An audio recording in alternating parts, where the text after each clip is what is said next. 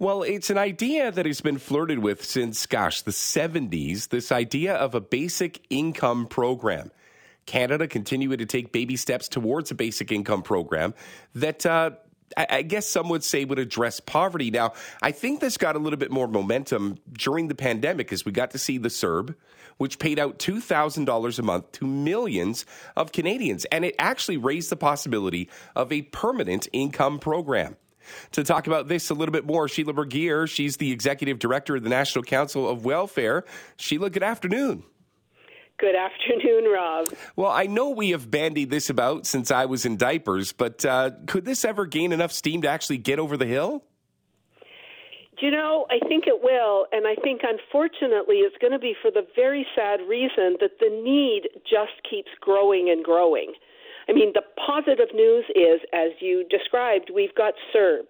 We've got the experience of that. We know what it did. We've had OAS GIS and child benefits in place for decades. We know what works. Like, we know it works. We know we can do it. That's the good news.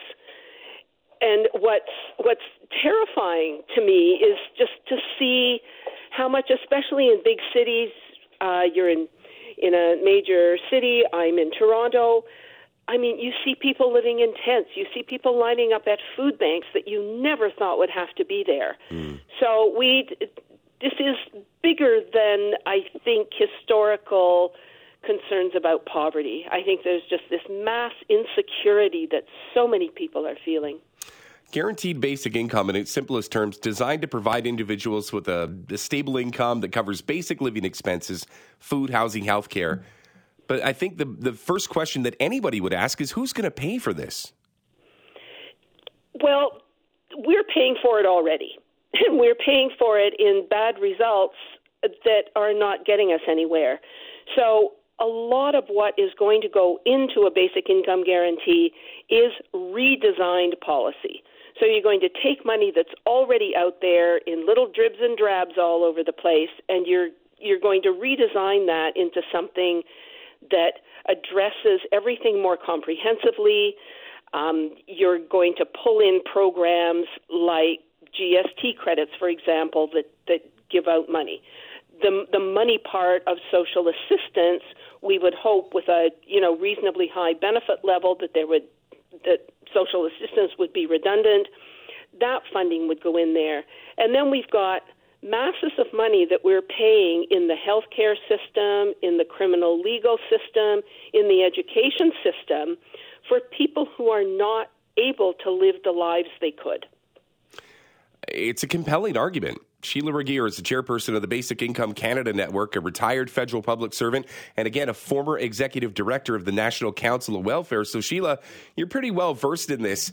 We've talked about the pros, but obviously there's going to be a faction of Canadians out there. They say, well, this allows Canadians to just sit back on their duff and not really have to worry about it because they just know the check's coming there's a lot of misnomers with this, and there's a lot of preconceived notions as to that this is just going to nobody's going to have to work for anything anymore. It's just going to fall in their lap. What, what, what's wrong in that statement?